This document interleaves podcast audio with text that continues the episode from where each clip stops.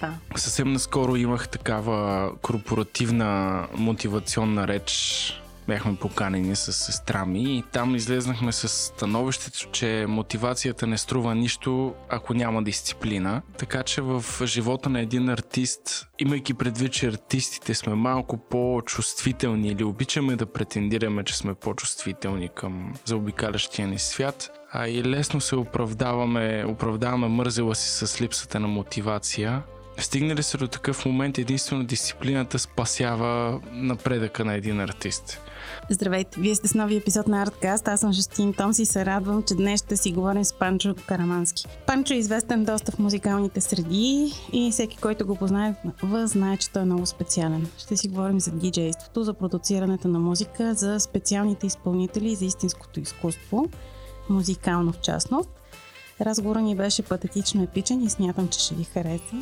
Но преди разговора съм длъжна да ви спомена, че и вие също може да сте част от това Artcast общество, като отидете на patreon.com наклоне на Artcast или пък проследите линковете в бележките на това шоу и разберете как можете да дадете идеи за следващи гости, да разберете кои са следващите гости, да питате въпроси към тях и още много други такива неща. Едно тайно разрастващо се общество в подкреп на българското култура и изкуство. Ще се радвам да се присъедините към него. А сега следва разговора ни с Панчо.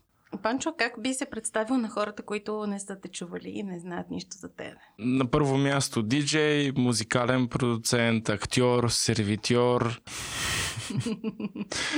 Обикновен човек с големи амбиции.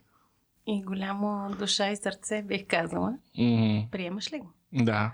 Защото според мен ти си от най-големите души, дето познавам и това много ме радва да общувам с тебе. Благодаря ти. Чухме няколко артистични неща, може би за това си поканен в Арткаст днес. А, няма да говорим за сервитьорстването, ще говорим за музиката, за диджействането и за продуцирането на музика в България въобще.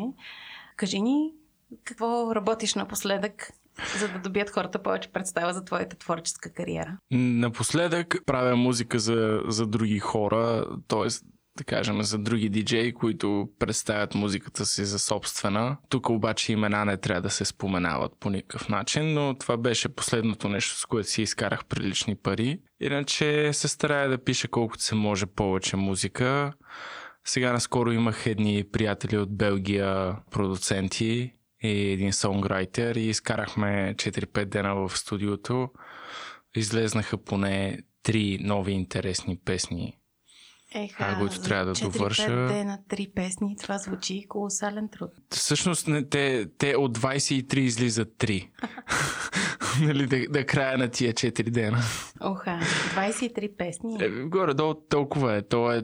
то е постоянно, когато имаш хора събрани с много творческа енергия на едно место, които не си доказват кой е по-добър, а седнат и работят заедно. И то е реално една песен ти е 3 минути и ти я пишеш около 20 минути, нали? Обикновена песен.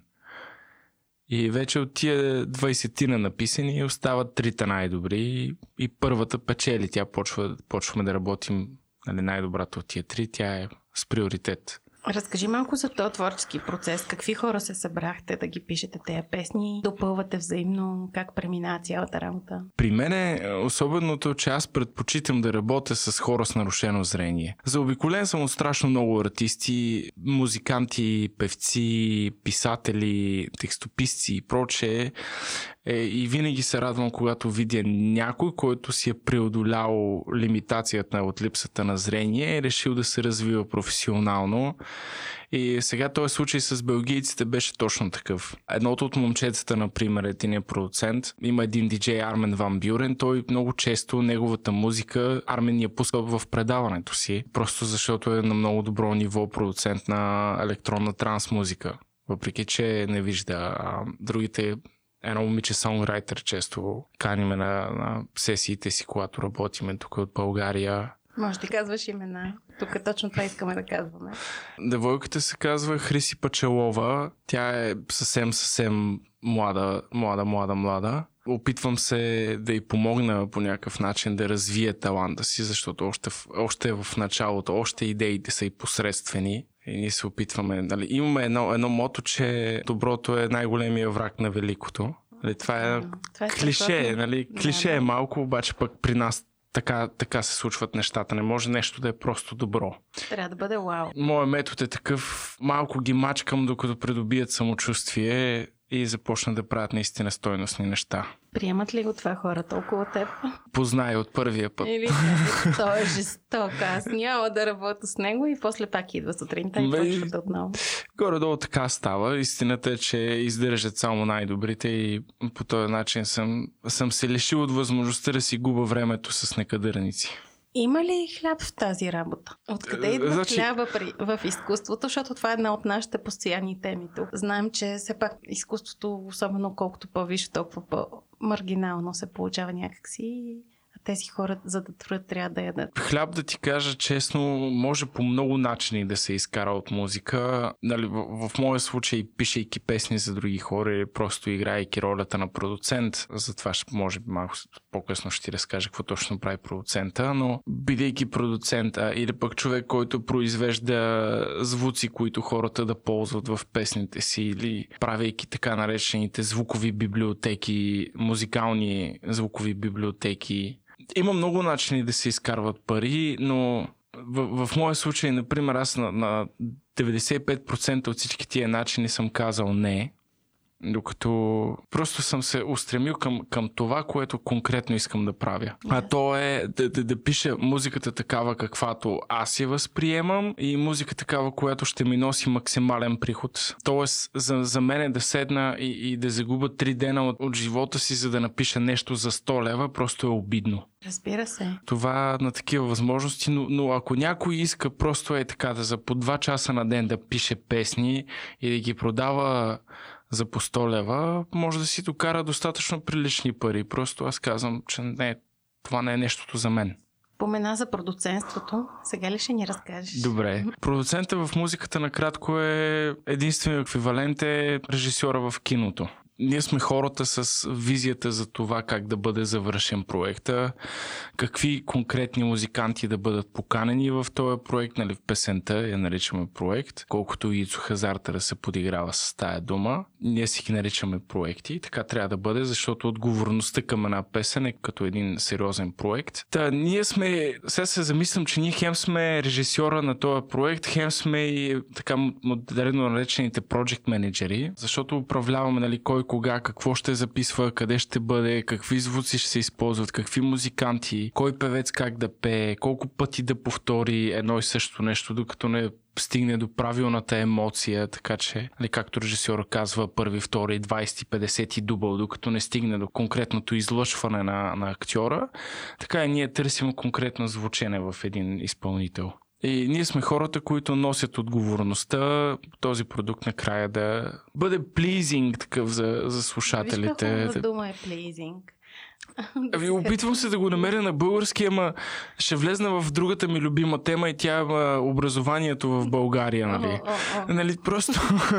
тя е дълбока и няма да влизаме За съжаление, аз всичко, което знам и мога, съм го учил от чужденци. Това е положението и дори опитвайки се тук да влизам в българските университети, първо музикалните академии са на такова динозавърско ниво, че просто не ми се мисли. В смисъл и... архаични. Абсолютно, травми. абсолютно. Тоест, приятелка в Англия отива и още в подготвителната година те започват и казват, окей, тук ти даваме един софтуер, който се казва Logic, нали, който между другото е най-добрия в света за правене на музика, но те казват, ние ти даваме Logic и до края на първите три месеца ти трябва да си ни предава един проект, който да има N на брой писти с не знам си какво звучене, не знам си какво, не знам си що.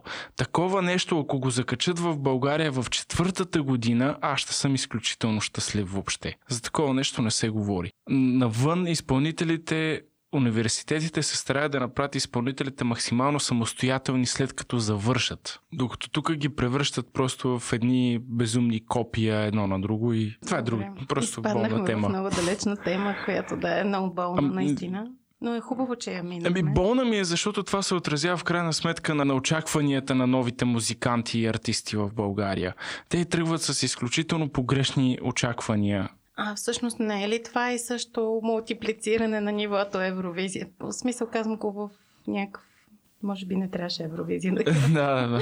Но Трудно. мултиплициране на статукво, което си стои едно и също от много време и не позволява да се надскочат и да, някакси да тръгне в някаква нова посока. Много е трудно. Има два варианта. Или избираш трудния начин, който е предначертал статукво, или тръгваш по лесния начин, който е правиш се на рапър и почваш да дразниш всички около себе си. Исо Хазарта ли? Не, визира Исо, това? Исо Хазарта той е институция. Нали? За него той си е построил комунизма отдавна. Сега Исо Ако ще и, и е, случайно да изпусне газ на микрофона, той има всички необходими контакти по медиите, така че да бъде пуснато и видяно от цялото българско население. Но той стои и се подиграва на същите тия хора, които правили уж същото. Колко музикалният продуцент, да се върнем към тази по-основна тема, която остане незавършена според мен, доколко музикалният продуцент после се ангажира с реализацията на тази песен или музикален продукт, който е произведен. И всъщност доколко не е задача пък на артиста или колаборативна пак някаква работа на всички тези хора заедно, за да стане наистина тази песен да намери максимума си. Като публика, като потенциал. Има няколко такива, те са направо бизнес модели, които могат да се следват и, и в Штатите, поне хората, от които аз съм се учил, го ползват много често този модел. В България е много трудно да върви. И, но, но модела мога да ти го разкажа какъв е, че е доста утопичен за България, но е хубав. Ти си артист и имаш 5000 лева. Идваш при продуцента и той ти казва, за тези 5000 лева в рамките на 6 месеца аз ще ти направя две песни. Към тия две песни аз ще ти организирам някакви видеа, плюс някаква промоция някакъв вид пиар.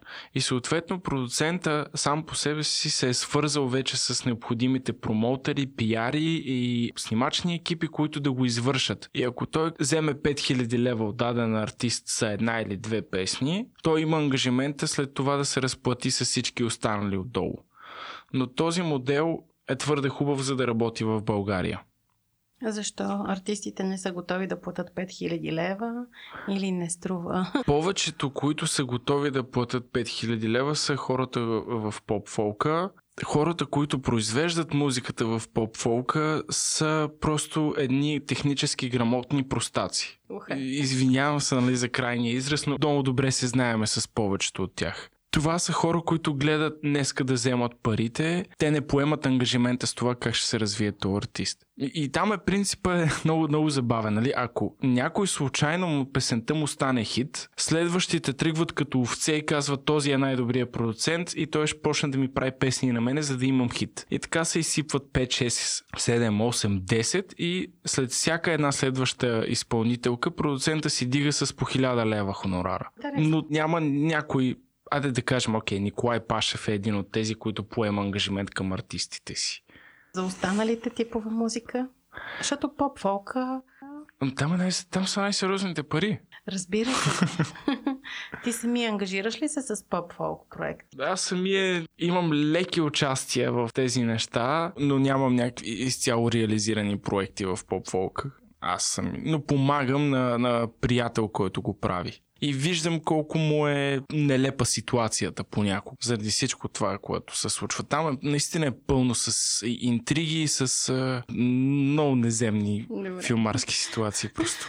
Предвид моя афинитет лично към тази музика, аз предлагам да, Да. отклоня темата драматично, защото иначе ще влезем в някакви още по-така страшни определения. Искам да те попитам за това. Ти каза, че работиш основно с незрящи творци. Кое е трудното за незрящите да се реализират като музиканти, например, или като артисти въобще? И кое пък им е по-лесно, според тебе? Трудното е, че всичко в днешно време се превърна в Инстаграм. Изключително визуално стана. Няма значение ти каква песен, как ще я направиш, ако нямаш достатъчно фолуари в Инстаграм. Просто нищо не правиш. Инстаграм А- ли е институцията за музикалните творци? Да, да. Не, В Бъл- YouTube, не. А, за България говоря. Не, не, не. България, в Европа, в Америка, навсякъде в момента Инстаграм е институцията. YouTube е възможността да изкарват пари, но за да изкарат пари, те трябва да имат добър фолуинг в Инстаграм, на който да пробутат YouTube видеята си. Доста предизвикателно звучи и всъщност това е пречката пред незрящите, така ли смяташ? Да, да. Няма и човек, който не вижда как да поддържа Инстаграм адекватно. А някакви плюсове? от това, че са незрящи? Лишени са от възможността да видят всичката тая простотия, която се изсипва в Инстаграм. Това е единствения плюс, за който се сещам. Оттам насетне е брутална борба. Така че не мога да кажа, че има някакъв сантиментален плюс по какъвто да бил начин. А все пак също специално по отношение на музиката, чувствителност или усещане или някакви разбирания, не е ли нещо повече предвид, че фокуса е върху това как чуваш света. Сигурно има нещо такова. Четейки биографията на Рей Чарлз, четейки биографията на Андрея Бучели и на Стиви Уондър, това са се признати таланти, така че при тях има. Един от двамата белгийци, които бяха на гости, е може би следващия Стиви Уондър, но за разлика от него е твърде разглезен и може би няма да стигне до там чак. По същия начин талантлив, чувствителен, както аз го определям за себе си, той има една прекрасна комбинация между Майкъл Бубле и Крис Мартин, вокалиста на Coldplay. Това е невъобразимо приятна комбинация гласа на това момче. Дай да го чуем. Моля ти се, използвай тук високата трибуна на Арткаст да призвем всички нас и слушатели веднага да чуят този човек. Е, в момента, в който довърша първия от трите избрани проекта, ще може да го чуем, но се казва Юсри. Той е натурализиран белгиец от марокански происход, което още повече допринася за колорита да, на гласа му. Великолепно. Ще си позволим да добавиме песента, когато ни подадеш линк към... Да, ще в последствие. Добре. И към Инстаграм. И от Инстаграм ще сложим някой линк. Ти спомена много важна ключова дума за това белгийски музикант приятел, разглезен. В тази наистина епоха, в която наистина сме доста разглезени от много неща, в която всичко или много ни е дадено, ето така. Къде е място на дисциплината за един творец и къде наистина е мястото на амбицията, дисциплината, как се комбинират те и как борят разглезеността? Съвсем наскоро имах такава корпоративна мотивационна реч бяхме поканени с сестра ми и там излезнахме с становището, че мотивацията не струва нищо, ако няма дисциплина. Така че в живота на един артист, имайки предвид, че артистите сме малко по-чувствителни или обичаме да претендираме, че сме по-чувствителни към заобикалящия ни свят, а и лесно се оправдаваме, оправдаваме мързела си с липсата на мотивация, Стигнали се до такъв момент, единствено дисциплината спасява напредъка на един артист.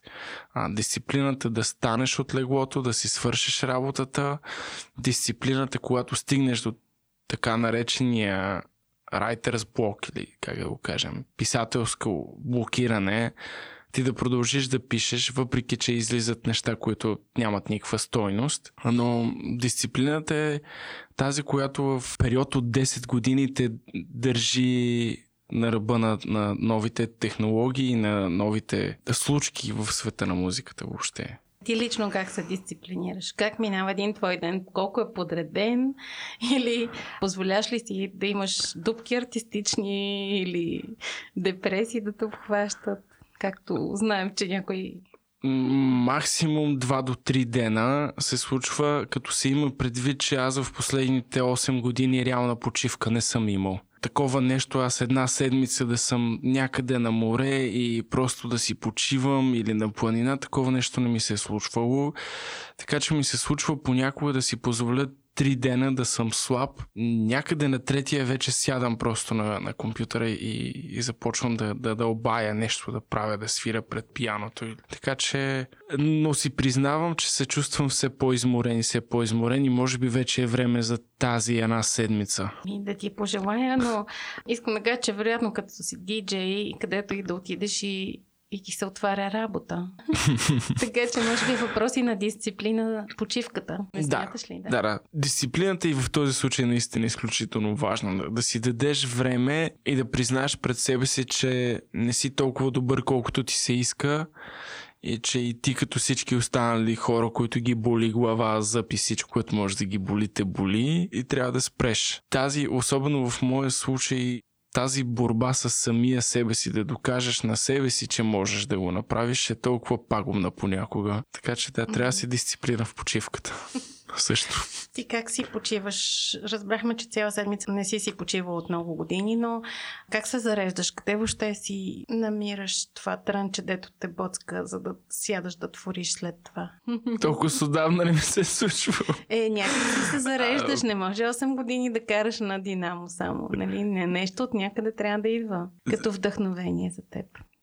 Значи, спомням си, че преди две години избягах за 4 дена с абсолютно почти непознато момиче в Рим. И това бяха най-прекрасните моменти, в които просто седяхме ние на пазара за цветя и пихме лимончело и, и капучино и каквото още ни хрумнеше. А, или просто ядяхме лимонов сладолет пред пантеона или бишкоти на някоя циментова пейка. И това са нещата, които рядко ми се случват, но мене винаги ме крепи мечтата за това, че някой ден пак ще се върна в Лисабон.